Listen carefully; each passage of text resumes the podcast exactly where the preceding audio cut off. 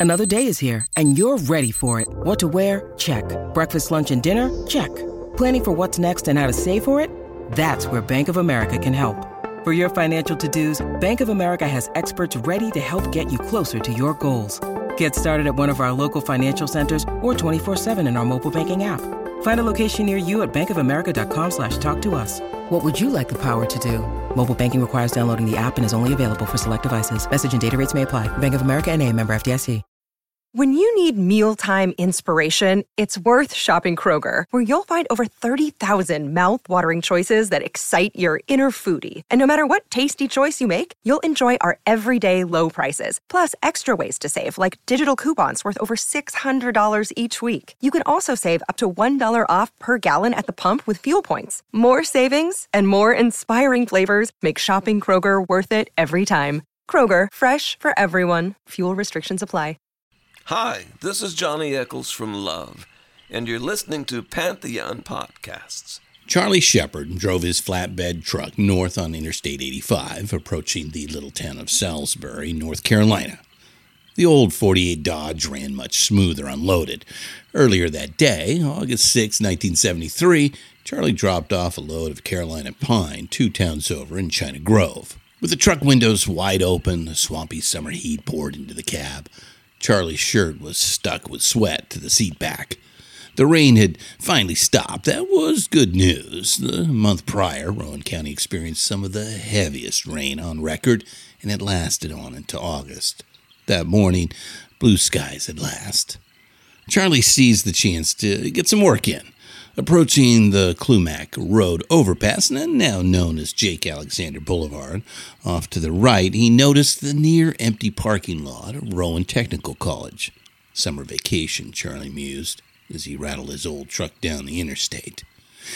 Then he heard that jarring noise, halfway between a thump and a crunch, that unmistakable sound of a vehicle collision.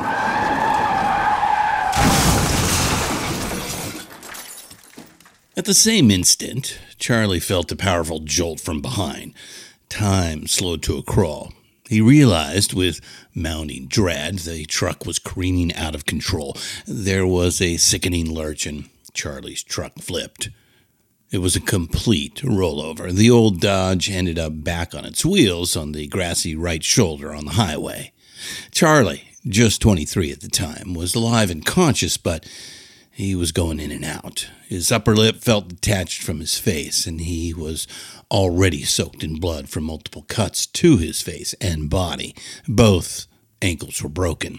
It took a long, painful time for help to arrive.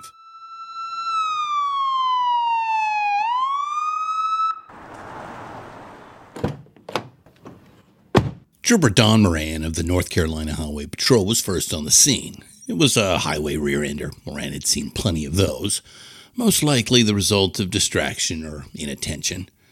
A 73 Mercury Monterey, big four door luxury sedan, a Hertz rental out of Greenville, South Carolina, had plowed into the back of Charlie Shepard's farm truck. The truck was on the shoulder, the car ended up on the median. Moran assessed the injuries. Two people hurt. One not too bad, the other would need immediate attention. He radioed for medical transport, then started taking measurements, talking to witnesses. He learned that a third person had been injured, a passenger riding in the Mercury. Some friends, following just a little behind, had seen the accident and pulled over. They got the as yet unidentified passenger out and took him to the local hospital. All this before Moran had even rolled up in his police cruiser. Trooper Moran frowned a moment, clicked his pen. Someone messing with the integrity of his accident scene, then leaving that scene? Yeah, that didn't sit well with him. On the other hand, if that guy really was hurt bad, well, it was the right thing to do. He shook off the thought. Uh, not my lookout, he reminded himself. Just write the report. The ambulance rolled up a few minutes later.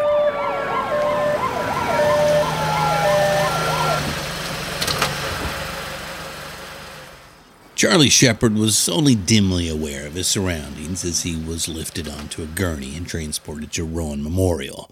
Flat on his back in the emergency room, things started coming into focus a little bit more. There was somebody on the gurney next to him, somebody who was also badly hurt, alive but unconscious. Charlie didn't know who it was, and he would not find out that day. He overheard some quiet but urgent conversation. Charlie couldn't make out the words, but the ER staff quickly moved the other patient away. The attending physician, Dr. Harold Newman, moved over to assist Charlie. DJ Whitfield, charge nurse at Rowan, would have preferred to be at Charlie's bedside assisting Dr. Newman. Instead, she was stuck at her desk fielding phone calls, each one more frantic and insistent than the last. Reporters mostly, first from local outfits, then from the New York Times, the CBS Evening News, even the BBC. Now it was the singer Roberta Flack. Now it was some lawyer. Now some music business person. She hadn't even seen the patient and didn't know the extent of the injuries. Even if she did know, DJ Whitfield, RN, would never break doctor patient confidentiality. So, in her soft Carolina drawl, she sweetly and politely told each caller, Now, if you'll excuse me, I have a shift to run. Bless your heart. And then the phone would ring again. The patient in question wasn't long for Rowan Memorial anyway. He was admitted and treated, but almost right away the ER staff decided to move him to North Carolina Baptist Hospital in Winston-Salem, 40 miles away. 23 year old male, blind since birth. Toxicology screen was negative for drugs and alcohol, head trauma, serious by the looks of it. He needed to be seen by a neurologist, possibly a neurosurgeon. Non responsive, but vital signs were stable enough to move him. Dr. Newman decided. His small town hospital lacked the necessary expertise. Before they transported the patient, I had to sew him up, Dr. Newman told his family at dinner that night. By then, it was international news. Later that same evening at 9:05 p.m., the patient was admitted to NC Baptist. The next morning, back at Rowan Memorial, Charlie Shepard finally heard the story. What really happened out there on I 85? He asked, Who's Stevie Wonder?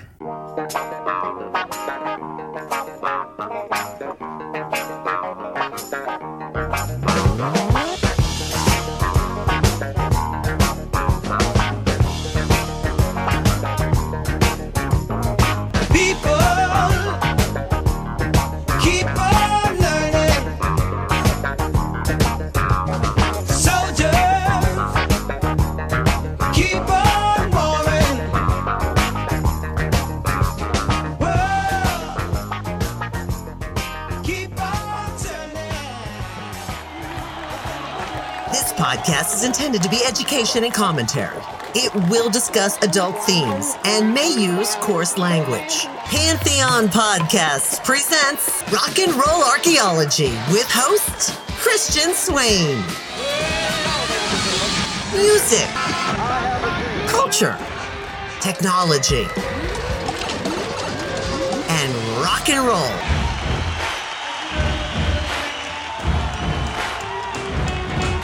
And now, on with the show. Hey there. Welcome to another edition of Rock and Roll Archaeology on the Pantheon Podcast Network. Yes, I'm Christian Swain, and I'm behind the mic in San Francisco. All right, a little housekeeping, and we'll get right into it. Rockandrollarchaeology.com is on the web. Social media links are right there too. Hey, leave a review if you want. We love those, good and or bad. Let us know the truth. Richard blogs on Medium, and uh, Jerry's a composer and music producer. Uh, you might check out that stuff. And, uh, you know, all about me. Uh, but if you want to know more, again, links are right on the front page of the website, rockandrollarchaeology.com. We've got giveaways on our Patreon page every month. You can get in on those for as little as one US dollar. It is a rock and raffle. You know, get your ticket patreon.com slash rock and roll archaeology. You know, go ahead. You know you want to do it.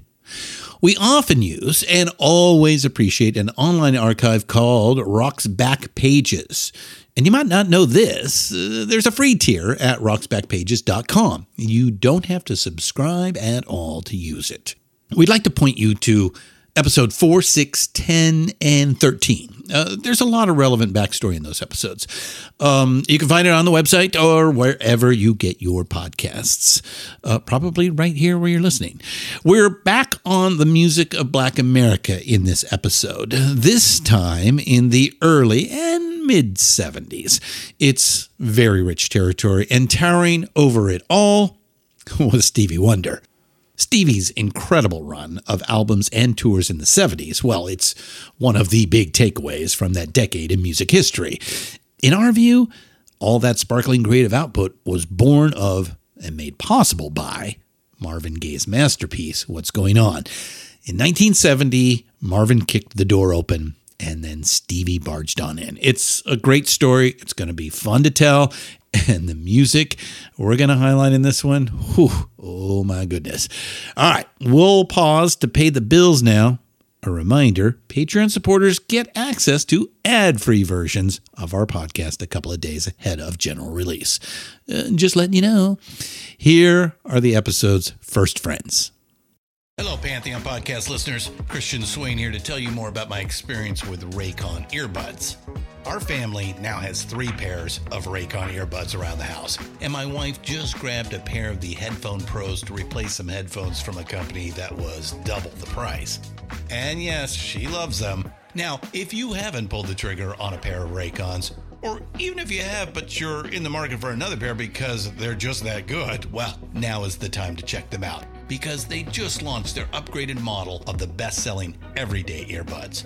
With Raycon's upgraded everyday earbuds, now you also get active noise cancellation, ergonomic design, and multi point connectivity that lets you pair with two devices at once. New quick charge function, three customizable sound styles, plus awareness mode. Available in a variety of vibrant new colors to complement any and all skin tones. I even have a pair of earbuds in a cool green color. I have tried just about every earbud known to humankind, and these Raycons are fantastic. Seriously, if you've been wanting to check out Raycons, there truly is no better time. You're going to ask yourself why you didn't check them out sooner, and Raycon offers a 30-day happiness guarantee. So, what are you waiting for? Go to buyraycon.com slash Pantheon today to get 20% off your Raycon order, plus free shipping. That's right, you'll get 20% off and free shipping at buyraycon.com slash Pantheon. Buyraycon.com slash Pantheon. Hey folks, Steffan Chirazi and Renee Richardson here from the Metallica Report. And we are proud members of the Pantheon podcast family, where the best of music and podcasts unite. We've got something pretty cool for you. We're giving away an exclusive Metallica merch package worth over $250. That's a whole lot of scary guys, skulls, M72, and other sought after Metallica swag. And we've made it easy for you to win. Follow and share the Metallica Report, and you're in the game. Go to pantheonpodcast.com slash Metallica, enter your email, and hit that button to be entered to win. And just like that, you're eligible for our monthly exclusive Metallica merch package. And guess what, rockers? You can enter every month. So just do it. And while we love our global brothers and sisters, the lawyers won't let us ship outside the U.S. And back. All right, let's get into it. Diggers, we're very excited and proud to present Rock and Roll Archaeology episode 24 The Wonder Years. I'm going to Chicago, that's the last place my baby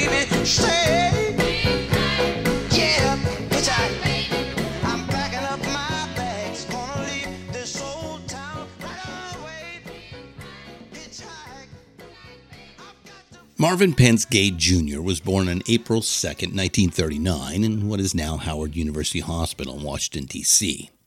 Marvin Sr. was an itinerant preacher, a religious fanatic who was also monumentally lazy, a cruel and abusive father to all of his children, but Marvin Jr. was his favorite target. The DC projects were home for the gay family. It was a hard scrabble existence. For the first seven or so years of Marvin's life, he lived without electricity or indoor plumbing. Marvin's mother, Alberta, was a domestic servant. It was her meager income that fed them, barely. Starting very young, as early as four years old by some accounts, Marvin started singing in church. He also started teaching himself piano and drums. In his early years as a working musician, it was drumming and not singing that got Marvin the steady work. Growing up black in Washington was a unique experience. Unlike other ghettos, ours was backed up to all the buildings and institutions dedicated to lofty American principles. That drove us a little crazy. From our junior high school, you'd see the Capitol Dome and be reminded of what it stood for. Then after school, Marvin and I would be chased from a public playground by an official screaming, get out! This is for whites only. That's Dewey Hughes, a childhood friend of Marvin's, quoted in Divided Soul, The Life of Marvin Gaye by David Ritz, published in 1991. In 11th grade, Marvin Gaye dropped out of Cardozo High School in Northwest D.C. To get out from under his father's abuse, he impulsively joined the U.S. Air Force. He hated it. After just six months, the U.S. Air Force kicked him out with a general discharge, deeming him unfit for military life. Back in D.C., Marvin couch surfed it because he didn't want to face his dad, and he went at music with a renewed sense of urgency. Bottle, bottle, bottle, bottle.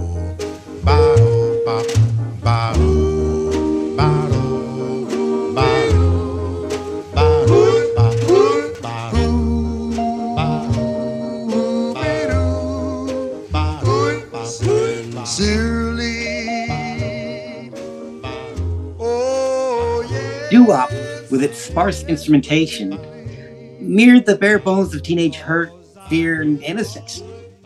This music made Marvin realize that secular singing could serve as an outlet for his own unarticulated yearnings. The song is sincerely a doo-wop classic by the Moonglows, written by Harvey Fuqua. The quote is from the Ritz biography. Marvin had a doo-wop group. Of course he did. They called themselves the Marquees, and Marvin was their lead tenor. Bo Diddley, he of the Bo Diddley Beat, lived in Washington, D.C. for a hot minute in the late 50s. Bo found the Marquees and brought them into the studio. Bo Diddley produced two singles that went nowhere, but Harvey Fuqua noticed the Marquees and signed them to a management deal. He took the Marquees with him to Chicago, rebranded them as Harvey and the Moonglows, and they cut a couple of albums for Chess Records. In Marvin's own telling, Harvey Fuqua became the mentor and father figure he never had growing up. As for the New Moonglows, they didn't chart very well. Doo-wop was fading by 1959, but they hit the Chitlin circuit and eked out a living.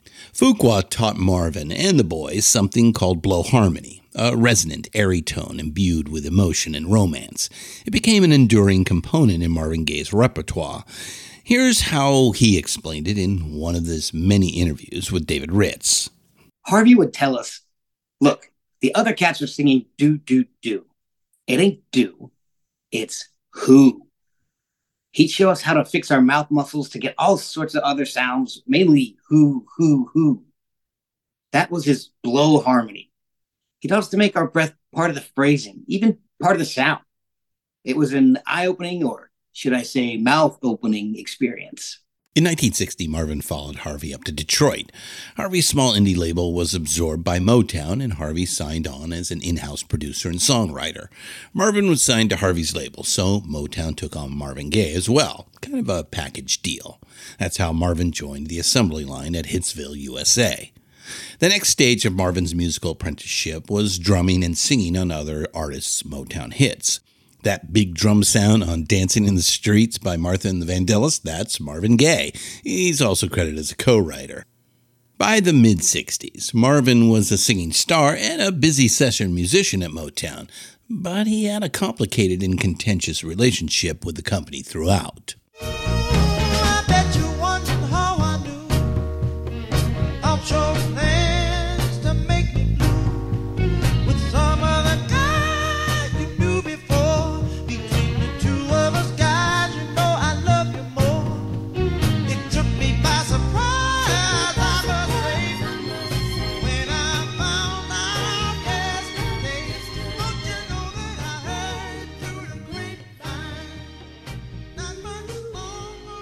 Energetic hits like Stubborn Kind of Fellow and Hitchhike enjoyed chart success, and Heard It Through the Grapevine was a crossover smash in 1968. His duets with Tammy Terrell and other singers on Motown were big crossover hits too. He was now right up there with the Temptations and the Supremes, up at the very top of the Motown roster.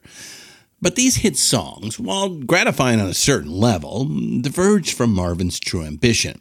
He often talked about being the black Frank Sinatra, and Marvin did possess some of Sinatra's instinctive gift for phrasing. Marvin also dreamed of following in the footsteps of great balladeers like Nat King Cole. He did several albums in that vein, and they all sounded lovely, but commercially they were duds. Summer of 1970, he presented What's Going On to Berry Gordy at Motown, the pivotal single of Marvin Gaye's career, title cut for the upcoming album, his first self produced recording. What's Going On diverged from everything. Uh, there was very little in Marvin's career to that point that hinted or suggested anything like this song. It was itself, it was unique, and Berry Gordy just fucking hated it. He eventually, reluctantly, came around, and to his credit, Berry Gordy freely admits that he was dead wrong about what's going on. Marvin educated me, was how he put it. Almost a year later, the album was ready for release, and Marvin Gaye educated everyone.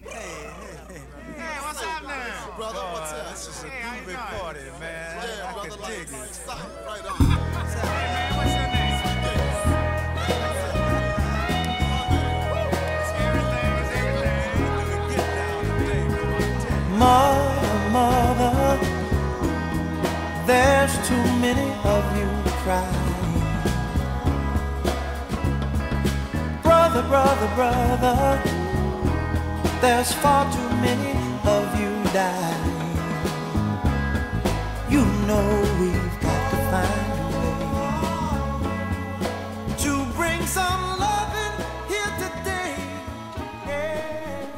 piece of music that appears in front of your ears like a sonic hologram, depicting a city in suspended animation.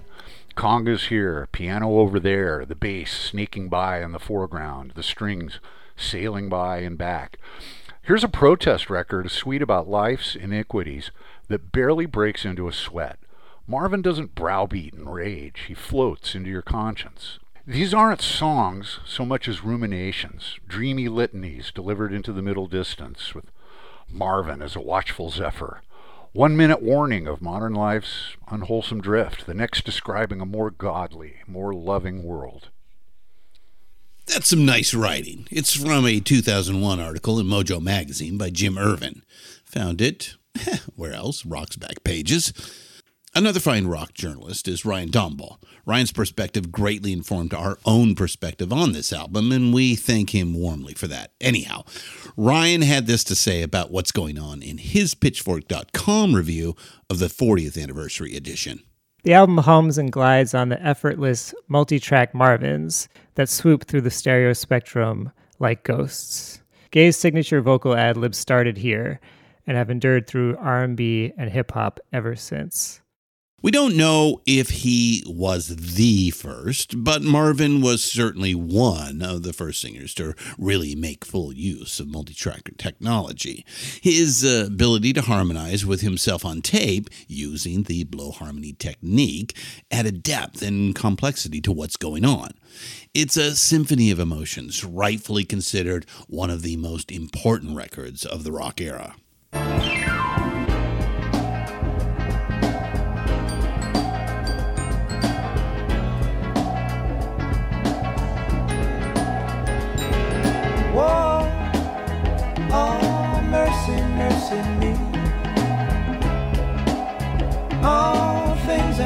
They used to be now. now. Where did all the blue skies go? Poison is the wind that blows. All right, we got to name check the amazing bass guitarist James Jamerson, one of the original Funk Brothers of Motown. We think James is one of the all time greats on that instrument, and he really, really deserves more props and recognition. He's literally on hundreds of hit recordings.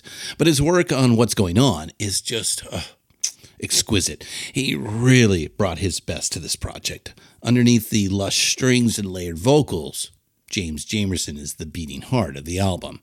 On Mercy Mercy Me, above that soft but persistent Funk Brothers groove, Marvin delivered simple but profound commentary on environmental concerns. It's one of the first songs to ever take on that issue, and it was definitely the first hit song to do so. And of course, the title track remains one of the most influential protest songs ever created. Yes, it's a protest song. The tagline, the gist of it, still rings true across generations. Only love can conquer hate. Okay, let's pause to help pay the bills, and we'll come back and try to expand our heads. Oil wasted on the oceans and upon our seas, fish full of mercury.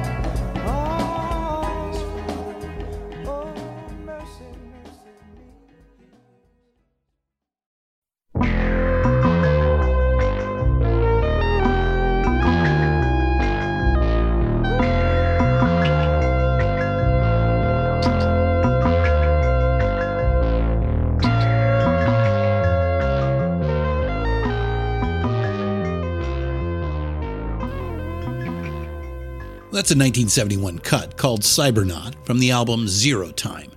It's from a couple of electronic music pioneers who went by the cryptic moniker Tonto's Expanding Headband. Zero Time uh, didn't do much commercially, but a lot of other musicians heard it and uh, got their heads expanded. Stevie Wonder was among them, and he told his team, Find these guys, take me to them. So let's meet the Tonto guys. Malcolm Cecil and Robert Margouleff first met each other in the late 1960s. Londoner Malcolm Cecil was a radar technician in the Royal Air Force turned jazz bassist. New Yorker Robert Margouleff came from Andy Warhol's factory scene and was an early synthesizer enthusiast. Together, they created Tonto, the original neo timbral orchestra. It was a Frankenstein's monster of an instrument, a, a bunch of different tone generators patched together and reanimated um, by a couple of long haired psychedelic drug taking mad scientists. In those early years of the electronic music revolution, Tonto was technologically advanced beyond anything then available. Quite simply, the world's biggest, baddest electronic music array. By the way, Tonto is still around. Over 50 years later, it's housed in a museum in Calgary, Canada. It's rebuilt and functional. If you make an appointment, you can even play it. Tonto has outlived one of its builders. Sadly, Malcolm Cecil passed in 2021 at the age of 84.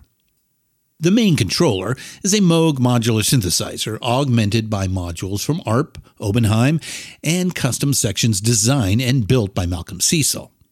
We described it as a Frankenstein's creation, but really it's more like the bridge of the Starship Enterprise, a giant circular array of electronics that take up an entire room. It required both of them working as a team just to operate.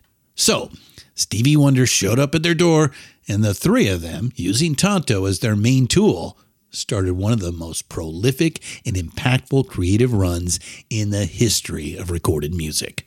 It was a blessing in a way because we could remain focused on the music. We never heard the word it's out of it's over budget or it's under budget or we're running out of money or anything else.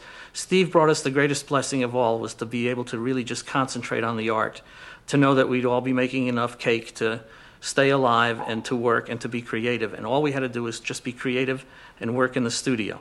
And it was really a great blessing. It lasted for five years, which I think is enough, you know. Five albums in five years, 240 songs recorded, almost 50 of them were released. Hit single after hit single, capped off with three consecutive Grammys for Album of the Year.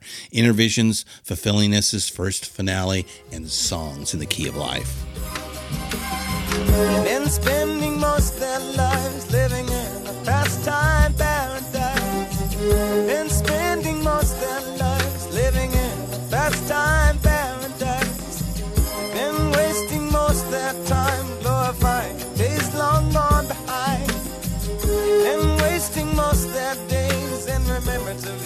life so disgraced. Tell me who of them will come to be?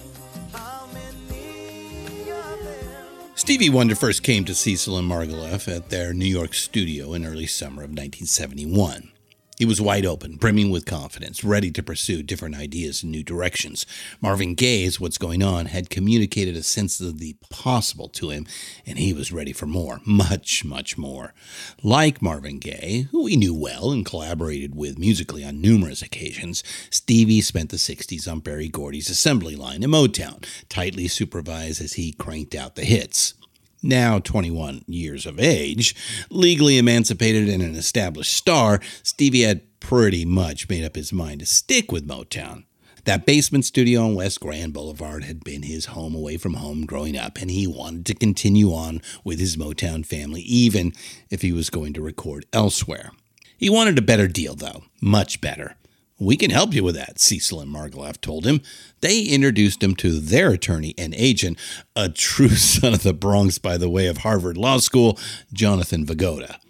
Vigoda's superpower was having people underestimate him. The joke around Motown was that if Stevie could actually see his agent, he'd probably fire him. He was at first glance unprepossessing, short and fat, rumpled and profane but extremely effective just the same.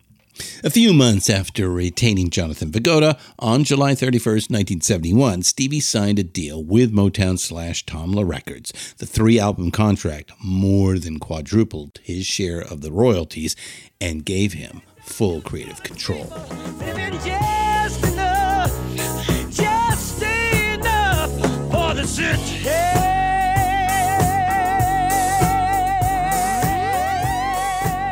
Greening of Motown continues apace, with performers let loose to try and divine the boundaries of their newly found freedom. And Stevie Wonder's become the brightest light of all. He's consistently innovative and lustily creative. He's propelled by confidence and artistic maturity. The quote is from Lenny Kaye's 1973 review of Innervisions published in Rolling Stone. We retrieved it using Rock's back pages.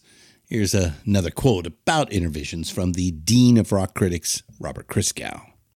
Words like masterpiece get thrown around much too glibly in the music biz, yet for all the indulgence of the usage, the irresistible beauty of this record calls for inept superlatives. Stevie Wonder has had me thinking for the better part of a week about just what a rock and roll masterpiece might be you know, Paris, Beirut, you know, I mean, uh, Iraq, Iran, Eurasia, you know, I speak very, very um, fluent Spanish. Uh, todo está bien chévere. Chévere. Chévere. Is that right, mama? Yeah, cause I got my shaking room. On the loaf. Everybody's got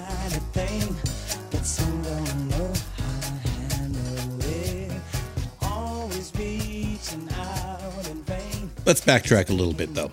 We'll return to Innervisions. In the summer of 1972, now almost three years removed from the debacle at Altamont, uh, we tell that story in chapter 19, the Rolling Stones returned to North America. The STP Stones Touring Party, 48 shows in 31 cities in just eight weeks. One of the things that we always liked best about the Rolling Stones throughout their career, they've used their clout and fame to showcase black American musicians and get them in front of new audiences. For this tour, they tapped Stevie Wonder. Stevie's set included early hits, songs from Music of My Mind, and this smash, a preview from the upcoming album Talking Book, released October 1972.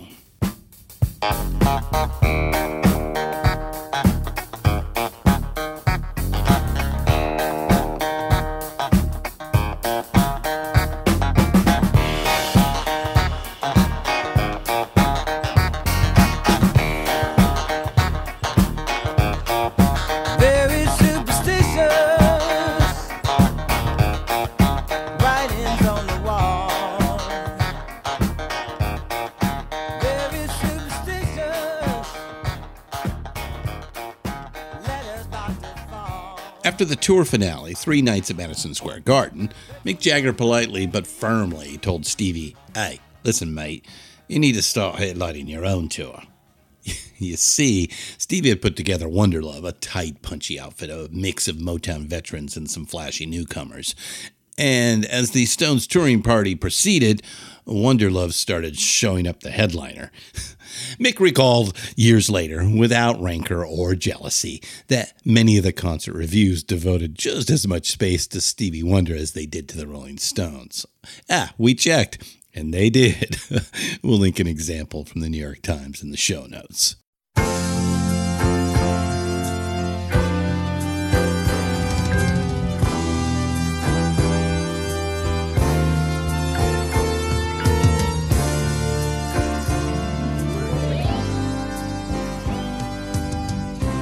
Was just so lucky, thrown into it like I was, and we became so close.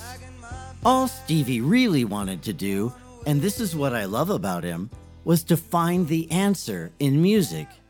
We both had that in common. Neither of us did drugs. I'd be in my room juicing carrots while the rest of the band was out whoring around, and Stevie would come in and we'd hang. Now, that's a quote from Michael Sembello, lead guitarist, uh, one of those young hotshots Stevie hired, just 20 years old when he auditioned. The song is called Saturn, and Michael co wrote it with Stevie. We pulled the quote from Signed, Sealed, and Delivered, Mark Ribowsky's biography of Stevie Wonder, which we recommend. Mark also wrote a bio of Otis Redding that we lean on quite a bit for episode 13. Good, good resource. The following summer of 1973, Stevie did, in fact, embark on his own headline tour, playing arenas in support of his new album, Innervisions, released on August 3rd. All right, a few more words about Innervision. It's brilliant, of course, exuberant, spiritual, observant, crafty, and complex, but also funky and fresh and incredibly catchy all the way through. The critical and popular consensus seems to have coalesced around Songs in the Key of Life. That's the one they call Stevie's magnum opus, his crowning achievement. But we don't necessarily disagree, but man, oh man, we just got to throw some love to Innervisions. Eager to strike while the album was hot, two days after the release of Innervisions, Stevie and Wonderlove played Greenville, South Carolina on the evening of August 5th, 1973. The following day, after dozing off for a bit, Stevie was riding in the passenger seat, listening to a mix of his new single, Higher Ground, on the headphones. He was riding deep in his own inner world, riding north from Greenville to Charlotte, riding along on I 85 in a big rented Mercury, his cousin, John Harris, at the wheel.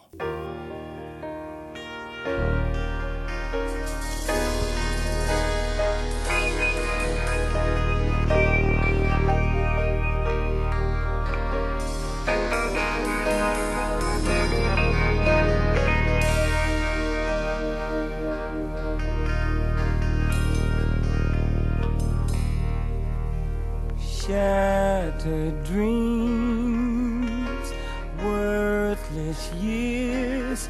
Here am I encased inside a hollow shell. But for an inch or two of miracle, Stevie Wonder would have died out on that highway. A severe concussion, but no surgery was necessary. Stevie was somewhat responsive the next day and able to sit up in bed and talk the day after that. Mostly just because he looked rough, head and face was all swollen and purple. Stevie stayed in a private room at NC Baptist for about a week and took very few visitors. He then retreated to his new home in Los Angeles to complete his recovery. Yeah, chalk it up to being 23 years old and bulletproof. Six weeks later, Stevie was back on stage, though it did take him a few months to build back up to a full time touring schedule. Other than a still visible scar on his forehead, the only lingering physical effect was some loss to a sense of smell that hung around for years. Psychologically and spiritually, though, a whole nother story. From interviews with Stevie and those close to him, it's obvious the accident and the resulting coma was like a reboot for him, a massive inflection point, a defining moment in his life. I'm so glad that he let me try it again, he sang prophetically in Higher Ground, a song that was surging through his headphones at the moment of the crash. In the aftermath of that experience, he internalized that notion keep on trying till I reach the higher ground.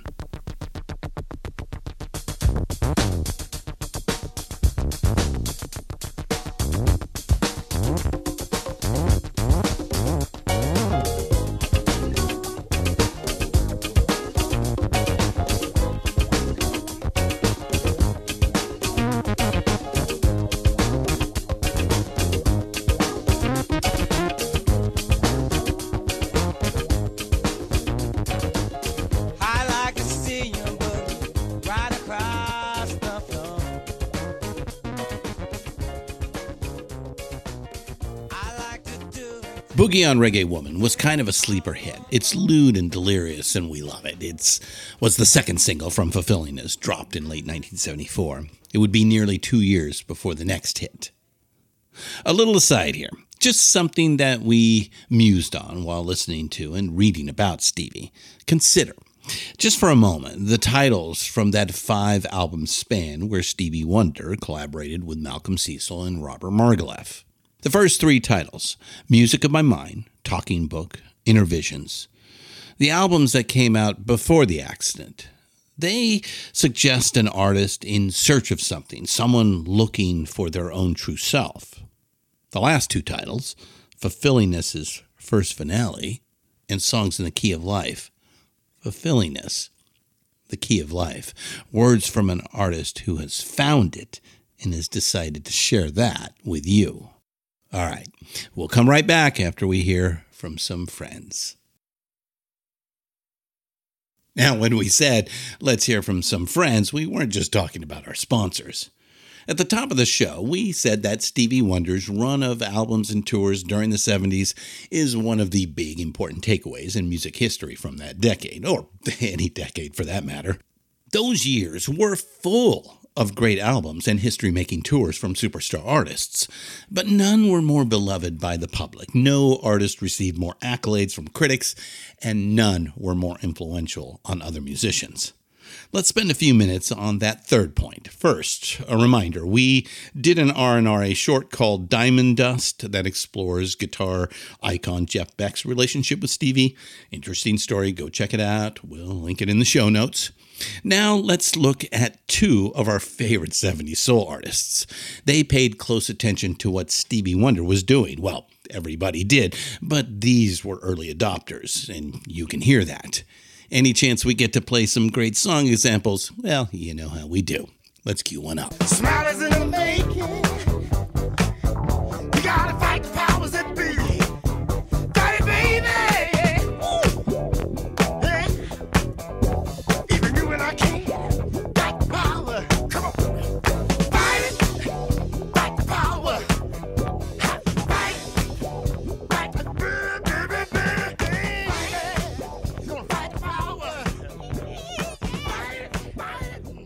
When they released that song in 1975, the Isley Brothers were in their 20th year as a recording and touring act. The Isleys were there at the beginning, and all through the 60s, they just kept popping up, mm, close by while history is being made, like a funky version of Forrest Gump. Jimi Hendrix was their tour guitarist before he went solo. The Beatles covered their version of Twist and Shout. Phil Spector produced that for the Isleys, by the way. Evolving from gospel to doo wop to rhythm and blues to rock and roll and funk and soul, they smoothly adapted to the times and the trends. They were a Motown act for much of the 60s, recording in that Detroit basement with Marvin, Stevie, Smokey, the Temps, all of them. By the 70s, they were firmly rooted in a modern funk sound, and to us, their stankiest, grooviest cut was that last one, Fight the Power, released in 1975. They got some of that stank from their co producers on loan from Stevie Wonder, our Tonto friends Malcolm Cecil and Bob Margouleff. Our favorite Isley story? The first big hit they wrote themselves was It's Your Thing, released in 1969 on Buddah Records. Great song, by the way. It's also a thinly veiled diss track, a dart tossed right at their former boss, the Motown mogul himself, Berry Gordy. Berry uh, did not like being told who to sock it to. he was so incensed, he threatened legal action. The Isleys weren't intimidated. They basically said, do what you want to do, Berry Gordy. Free speech, baby. And uh, that was the end of that lawsuit talk. No shade whatsoever to great 70s soul artists like Kool and the Gang, the O'Jays, Earth, Wind and Fire, and of course, Parliament Funkadelic. We just wanted to feature the Isleys because of the Cecil and Margouleff connection, and because we think they're kind of underrated and overlooked. Uh, a sad footnote. As we were in production, we got the news that founding member Rudy Isley passed away on October 11th, 2023. He was 84. Rest in power, Rudy. All right, next up.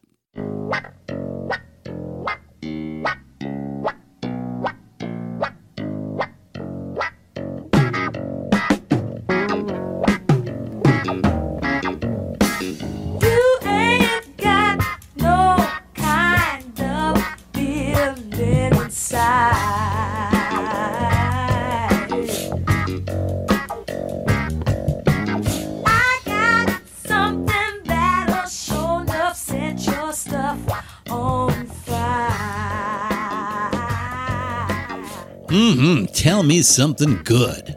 Stevie Wonder wrote that banger. It was a big summer hit in 1974, and it crossed over, went all the way to number two on the mainstream charts. The group was Rufus, and they featured a 21 year old powerhouse singer named Chaka Khan. The song launched her career. The demo that got Rufus signed to ABC Records was a fierce cover of Stevie Wonder's Maybe Your Baby. That was released as a single off their debut album, uh, but it didn't take off. Stevie offered to produce the next one, but they liked the guy they were working with already, Don Monaco. But if you want to write a song for us, though, Stevie. so he brought them Tell Me Something Good, and Rufus went straight into the studio and cut it. Chaka Khan went on to have a great career. A decade later, in 1984, she sang I Feel For You, written by Prince, the first mainstream hit that featured a rapper. Stevie plays harmonica on it. She scored another huge 80s hit when she teamed up with Stevie Winwood on Higher Love. All right, back to Tell Me Something Good. It was the first of 10 Grammy Awards for Chaka Khan voted Best R&B Song by a group or duo in 1975. And just one year later, at the 76 Grammys, Well, I'm, I'm, I'm very happy to win this, and I, I want to uh, thank uh, Phil Ramone, who co produced this with me. Uh, and Phoebe Snow, who sang along with me on the album. And Art Garfunkel, who sang with me on My Little Town. And uh, most of all, I'd like to thank uh, Stevie Wonder, who didn't make an album this year. So. That's Paul Simon accepting his Album of the Year Grammy for his excellent 1975 release, Still Crazy After All These Years. To put it mildly, the Grammys are a less than perfect gauge of artistry and influence, but the Academy of Recording Arts got it right when they awarded Stevie Wonder a ton of hardware in the 1970s. Besides Stevie Wonder, only three other artists have done the Album of the Year hat trick. The artist we just heard from, Paul Simon, is one of them. The other two are Frank Sinatra and, as of 2020, Taylor Swift. And Stevie is the only one to get that award for three consecutive releases. Up until just a few years ago, when Beyonce passed him up, Stevie Wonder had pulled more Grammys across all categories than any other solo artist, 25 altogether. His last album of new material came out nearly 20 years ago now, but with over 100 million units sold, Stevie Wonder is still one of the top 10 selling artists of all time. And as big as he is in America, he's even bigger internationally. Stevie Wonder's music is uh, like a universal language. We can think of just two other English language musical artists from the 20th century with that kind of massive cross cultural appeal the Beatles and Bob Marley. Stevie had lots of big hits in the 80s, and he was active all the way into the 2000s, but his towering legacy was forged in the early and mid 70s, and he capped it all off with his incredible 1976 release, Songs in the Key of Life. We're going to delve into that album a little, but first things first. With the release of Fulfillingness, Stevie completed the three album deal he signed when he turned 21. Time to negotiate a new recording contract. That would eat up a chunk of the year. Stevie also flirted with retiring from music and moving to Africa, and he was more than half serious about that, according to those who knew him well. Nobody knows for certain except Stevie, but there's a lot of speculation that meeting Bob Marley, they played together at a festival in Kingston, Jamaica, October 1975. Meeting Bob Marley is what clinched it and convinced Stevie to stay with music. So, the recordings that would eventually inhabit the next album proceeded only in fits and starts throughout 1975 and on into the next year. Some of Stevie's team started wearing t shirts that said, It's almost finished.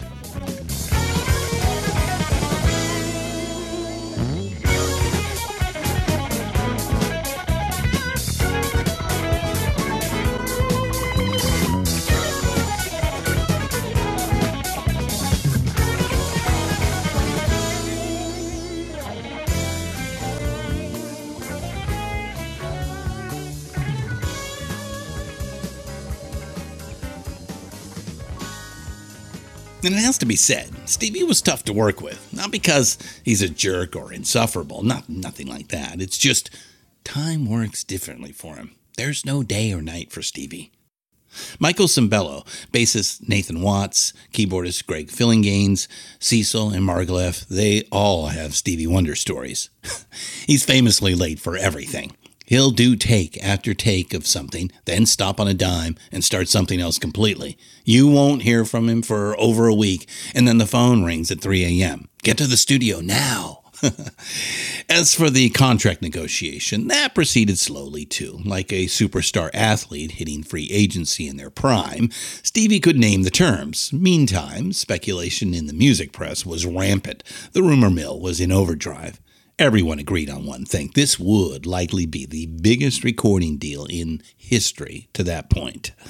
Paging Jonathan Vigoda. Stevie Wonder ended up sticking with Berry Gordy and Motown. On his behalf, Jonathan Vigoda struck a seven album deal. It included a signing bonus of $13 million, a lot of coin back then. For perspective, around that same time, Elton John and Paul McCartney negotiated renewal deals with their respective labels. Those two each got about 8 million as a signing bonus. The contract terms were also incredible, unheard of. A 20% royalty rate. At the time, the superstar rate in the recording industry was 12 to 15%.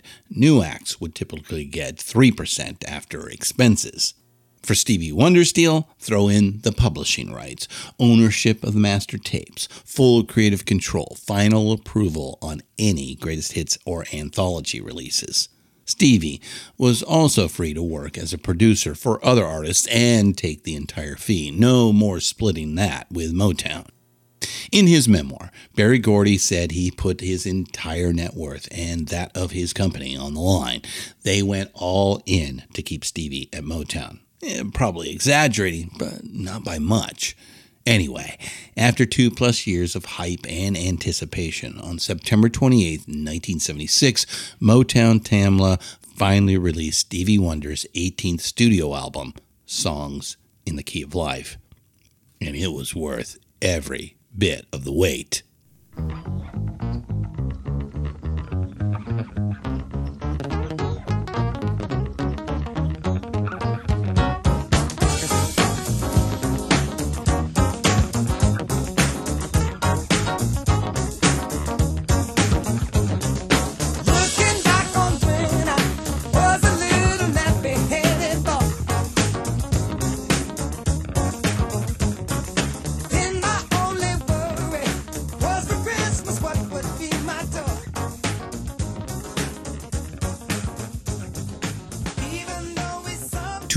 To write and record, with over 130 musicians listed in the credits. Released as a double album plus a bonus EP, 21 songs, clocking in at nearly an hour and a half.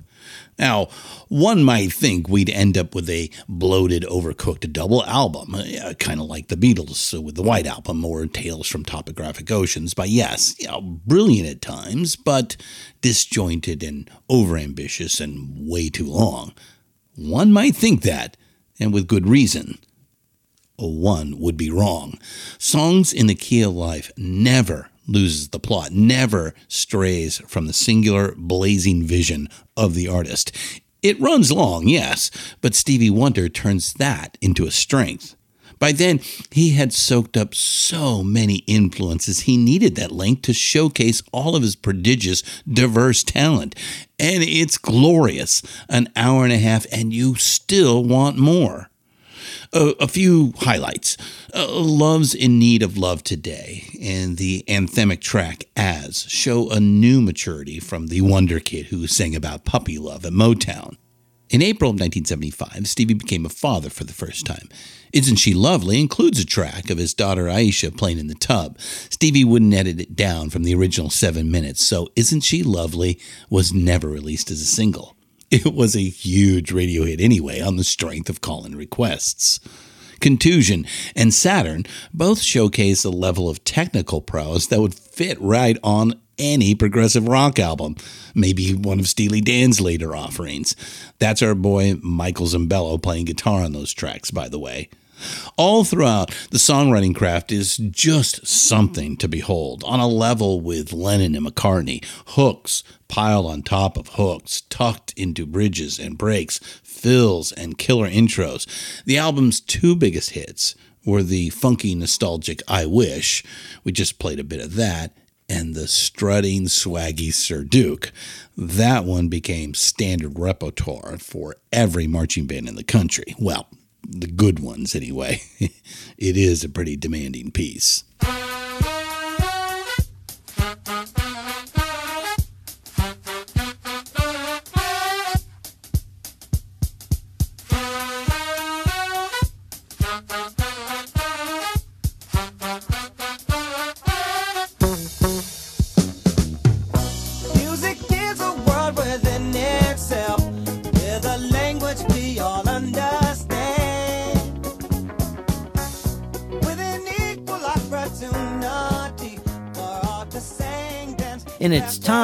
Songs seemed to be a permanent fixture.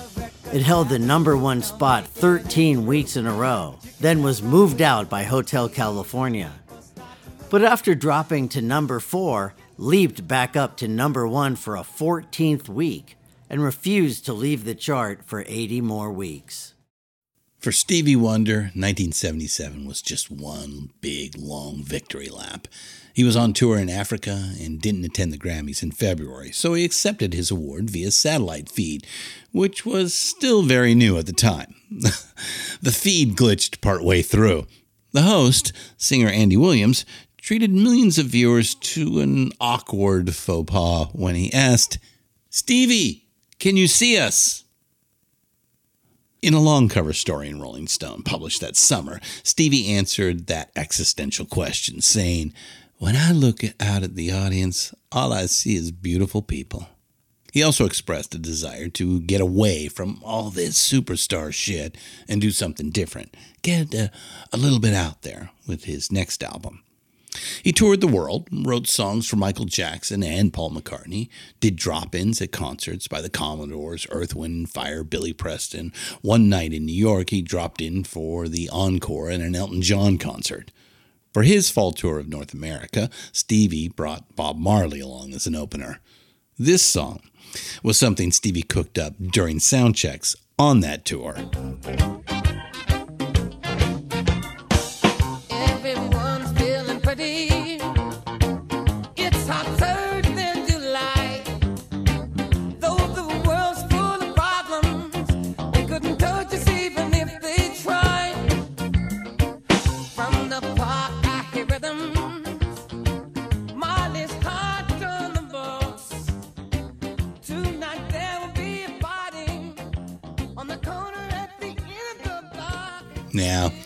Like the Beatles after Sgt. Pepper, Stevie stumbled a bit in the wake of all that acclaim and success. He spent a whole year on a brilliant but also perplexing, at least to the record buying public, soundtrack album, Stevie Wonder's Journey Through the Secret Life of Plants, released in 1979. Plants was a flop, and Motown took a beating. The ensuing tour with a symphony orchestra in tow was another hugely expensive bust and canceled halfway through. Stevie quickly went back to work, though, and cranked out Hotter Than July, released late summer of 1980. To Berry Gordy's vast relief, it was a return to form and a solid hit. Stevie Wonder was back. All right, we'll come back for the final section right after a quick word from some friends. Oh.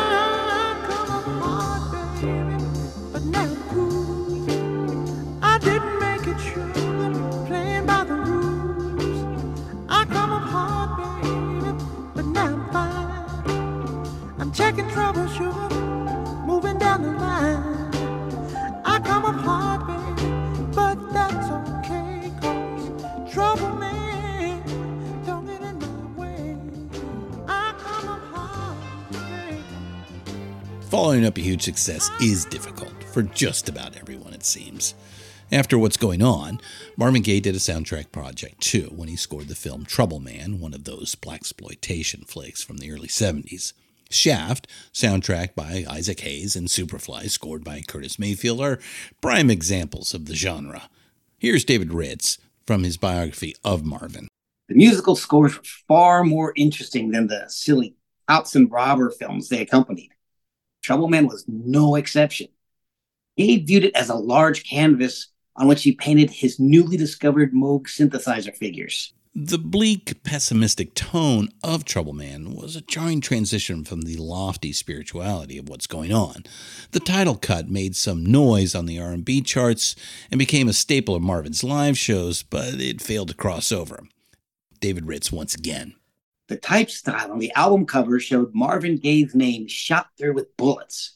And the final musical figure in the suite, after Marvin repeated the word trouble over and again, was the sudden sound of a pistol shot, a chilling prophecy. The true follow up to What's Going On came out in 1973 after Marvin moved to Los Angeles. He bought a house in the Hollywood Hills and settled his parents in a place in the Crenshaw district. The album's title, Let's Get It On, is actually kind of deceptive. The title cut is just about the sexiest song ever made. Overall, though, the album has that soft flow, a contemplative tone. It's an inner dialogue about love and sex that consecrates it in the spirit and waxes philosophical. A worthy encore to What's Going On and a huge crossover hit, the biggest selling album of his career. Marvin was back.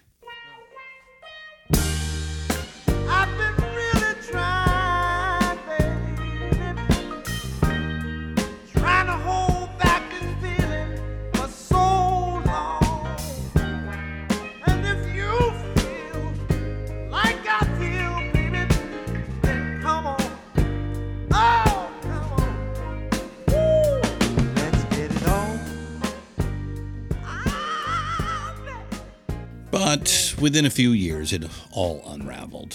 A messy divorce, bad investments, a ferocious drug addiction, and a whole bunch of back taxes owed to the IRS, all combined to chase Marvin Gaye out of America. In the summer of 79, after a tour of the UK, he just missed his plane back to the States.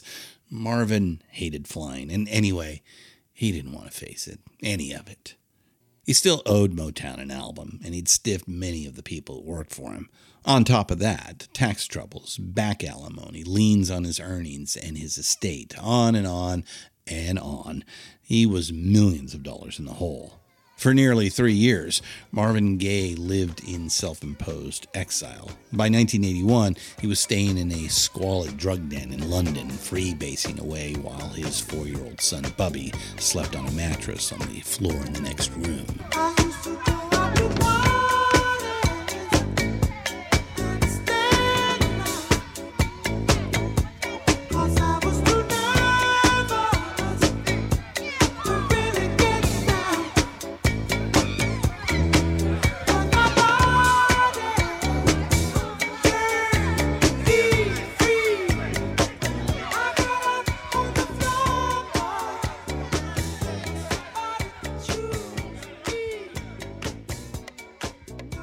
Was extended a lifeline by a Belgian businessman named Freddy Cousaert.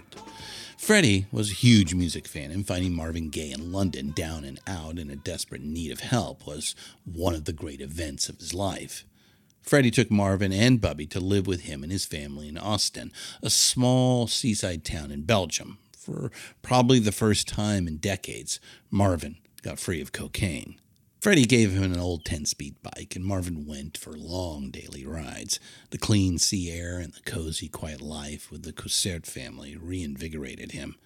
Then they started attending to business. With Freddie Cousaert's help, Marvin asked Berry Gordy to free him from his Motown contract. Surprisingly, Gordy agreed, and just like that, in 1981, Marvin's 20 year relationship with Motown ended. Columbia offered him a deal, and Marvin signed with them in March of 1982. He found a studio in the village of Ohain, Belgium, overlooking the rolling green hills where Napoleon Bonaparte made his last stand at Waterloo. He went to work on his first and only Columbia release, Midnight Love. Halfway through, Marvin reached out to his old mentor, Harvey Fuqua, who came to Belgium to help him complete the record. By November, it was ready for release.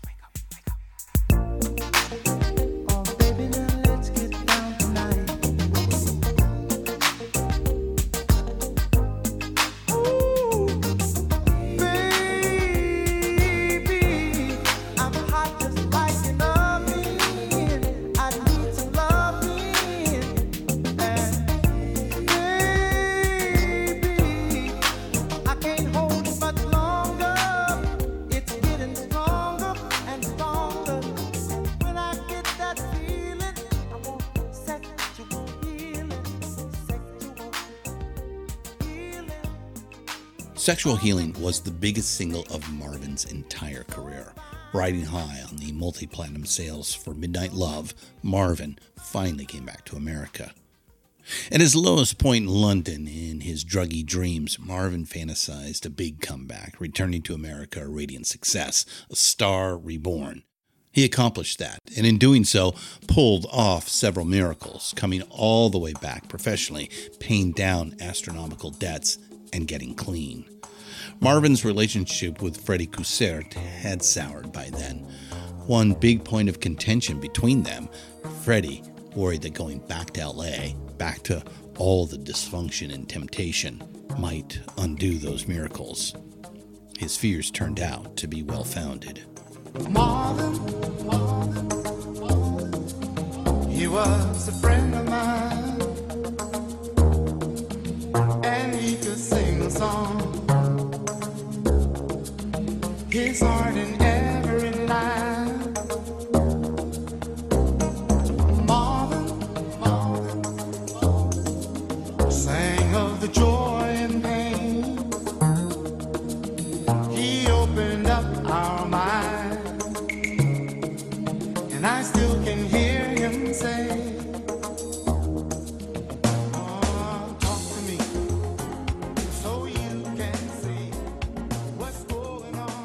April 1st, 1984, the night before his 45th birthday, Marvin Gaye was fatally shot by his father in their Los Angeles home during a heated argument over a missing insurance document.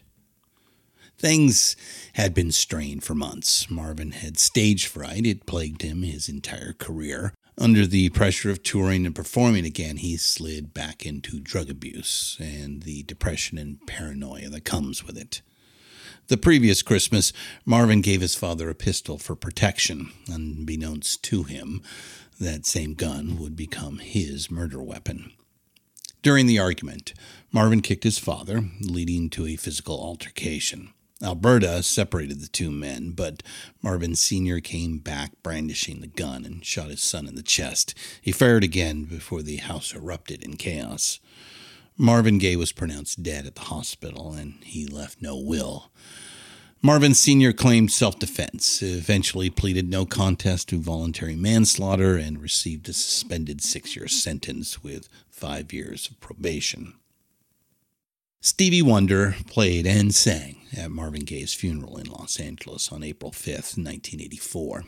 Smokey Robinson and the actor and activist Dick Gregory delivered eulogies. Per his family's request, Marvin Gaye's remains were cremated and scattered in the Pacific Ocean. Marvin Gaye's biographer, David Ritz. Marvin never recovered from being an abused and battered child. His talent wasn't enough to see him through. Because he never loved himself, he always felt unloved. But he had the rare courage to pour the pain of his troubled life into his art, and as a result, his art was expanded and enriched. We'll give Marvin the last word. This one is a favorite of ours.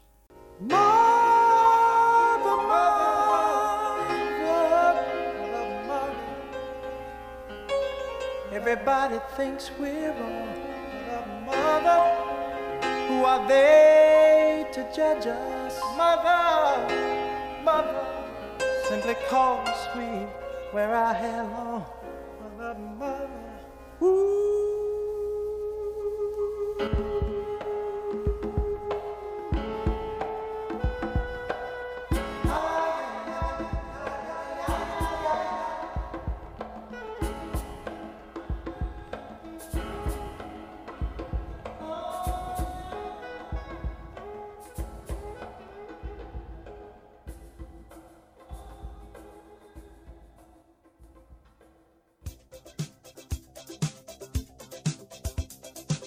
Back in early 72, not long after they met, Malcolm Cecil was chatting with Stevie Wonder at the studio. That morning, Malcolm saw in the newspaper it was Martin Luther King Jr.'s birthday, January 15th. He mentioned that to Stevie and suggested they make a recording of him singing Happy Birthday to the late Dr. King. According to Malcolm, Stevie replied, Oh man, I don't know how to play that song. So, right then and there, Stevie wrote the hook for a different Happy Birthday. Then he held on to it until 1980. It was the fourth single off the Hotter Than July album.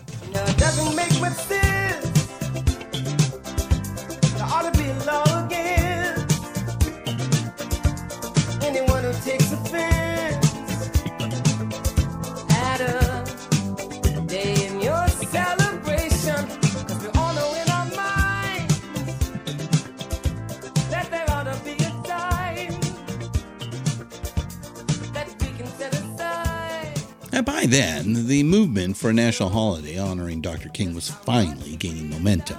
Prior to 1979, each session of Congress, the enabling legislation would be introduced, and each session it would die in committee. In 1979, it finally made it to the floor of the U.S. House and lost by just five votes. Stevie reached out to MLK's widow, Coretta Scott King, and the bill's author, Congressman John Conyers, who represented suburban Detroit. They organized a series of rallies in Washington, D.C. in support of the new holiday. The broad coalition of political, religious, entertainment, and civil rights figures that Stevie Wonder visibly gathered together behind his three year intensive support of the proposal reveals something rare and wonderful indeed. That's the journalist Carol Cooper from a 1984 article published in The Face. We found that piece on Rock's Backpages.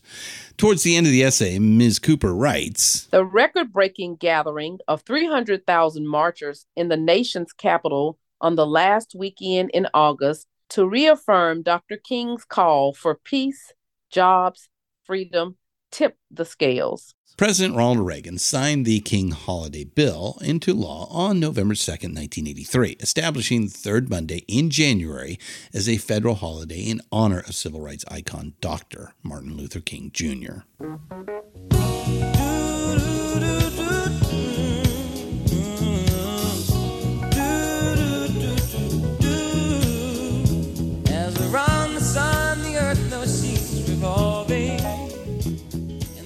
There's a short list of albums across the rock era that stand out as more, much more than just recorded music. They're enduring cultural artifacts, a part of history. Any complete study of life as it was lived in that era has to include them. Right here, with this episode, to that short list, we'll add Marvin Gaye's What's Going On and two entries from Stevie Wonder, Innervisions and Songs in the Key of Life. Stevie's contribution to American life goes beyond even that, with the instrumental role he played in bringing the King holiday to fruition. It was a fitting capstone for an incredibly productive era that we call the Wonder Years. I'm Christian Swain, and this has been Rock and Roll Archaeology on the Pantheon Podcast Network. Thanks for spending time with us, and you know what to do. Keep up the rockin'. Did you know that life is giving love a guarantee to last forever in another day? Just as time knew to move on since the beginning, and the seasons know exactly when to change. Just as kindness knows no shame, know through all your joy and pain, and I'll be loving you always. As the day I. Rock and Roll Archaeology is written by Richard Evans and Christian Swain. Produced and hosted by Christian Swain. All sound design and incidental music by Jerry Danielson at Busy Signal Studios. Find all of our shows, notes, and links at pantheonpodcast.com. All songs can be found for purchase or streaming wherever you get your great music. Please pick up these amazing tracks. Contact us on social at Pantheon Podcasts on Facebook and Instagram. Tweet us at Pantheon Pods.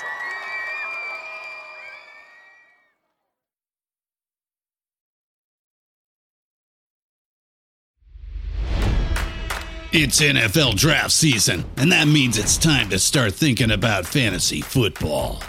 FantasyPoints.com features industry leading experts and prognosticators using proprietary hand charted data to help you score more fantasy points. FantasyPoints.com is the place to go for whatever kind of fantasy football you play. Whether you play fantasy football, daily fantasy sports, or do a little bit of everything, Fantasy Points has the meticulously researched content to guide you to victory. And why wait for the fall? Fantasy Points also covers the new spring football league, the UFL. Join the guru, John Hansen, Scott Barrett, Joe Dolan, and other massive names in the fantasy football universe with an exclusive offer. Use code Pantheon for 15% off any fantasy points package, including the all in package, with access to every article, tool, and data nugget that Fantasy Points has to offer. That's fantasypoints.com and code Pantheon for 15% off at Fantasy Points. Fantasypoints.com. Code Pantheon. Score more fantasy points.